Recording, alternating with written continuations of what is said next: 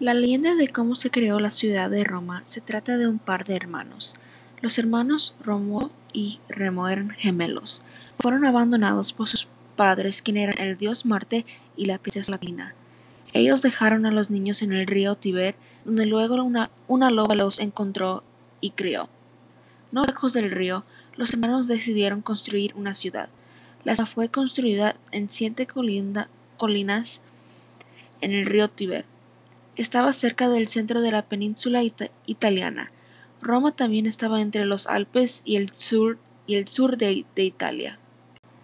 Entre los años 1000 hasta 500 AC había tres grupos que eran habitantes de la península italiana. Estos grupos eran los latinos, los griegos y los etruscos.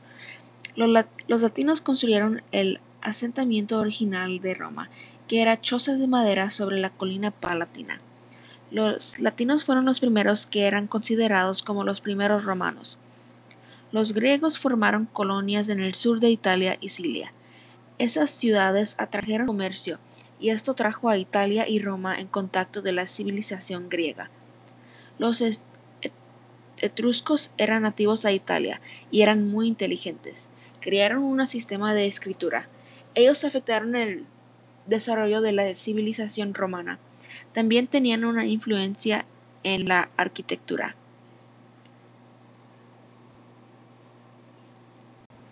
Como en el año 600 AC, un etrusco se hizo rey de Roma.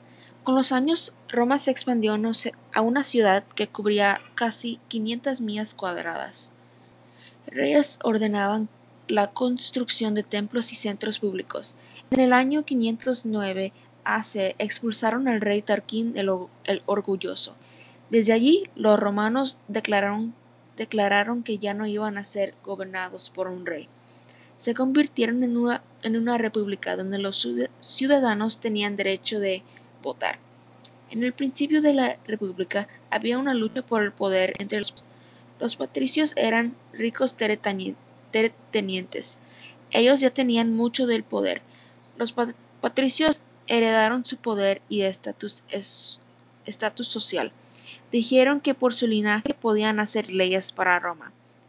Los plebeyos incluían a los comunes agricultores, los artesanos y los comerciantes.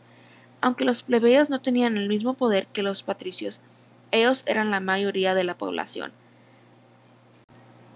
Una de las pocas cosas que podían hacer era votar.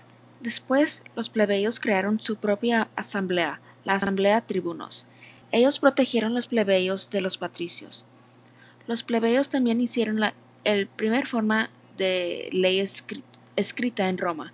Hicieron esto porque cuando no había ley escrito, los patricios interpretaban la ley para su conveniencia. Las leyes estaban en doce tablas que fueron colgadas en el foro. Las doce tablas dio la idea que todos los ciudadanos libres tenían derecho a protección de la ley. El gobierno romano fue compuesto de las mejores partes de la monarquía, aristocracia y la democracia. Tenían dos consueles que comandaron el ejército y dirigieron al gobierno. Su poder era limitada. No, más podrían ser consuelo por un año y nada más. También tenían un senado que era la parte aristocrática de Roma. Había 300 miembros que fueron elegidos por la alta clase. Luego permitieron a los, a los plebeyos en el Senado. Las asambleas representaban el lado más democrático del gobierno romano. La asamblea de los plebeyos, asamblea tribal, hacían, hacía leyes para su gente o la gente común. Si estaban en tiempos de crisis, nombraban a, un dictador que tenía todo el poder, pero solamente por seis meses. Todos que poseían tierra tenían que servir en el militar. Los que querían una posición pública tenían que cumplir diez años de servicio militar. El militar se separaba en legiones. Para apoyarlos había soldados en caballos. Las legiones eran grupos de menos de 80 personas.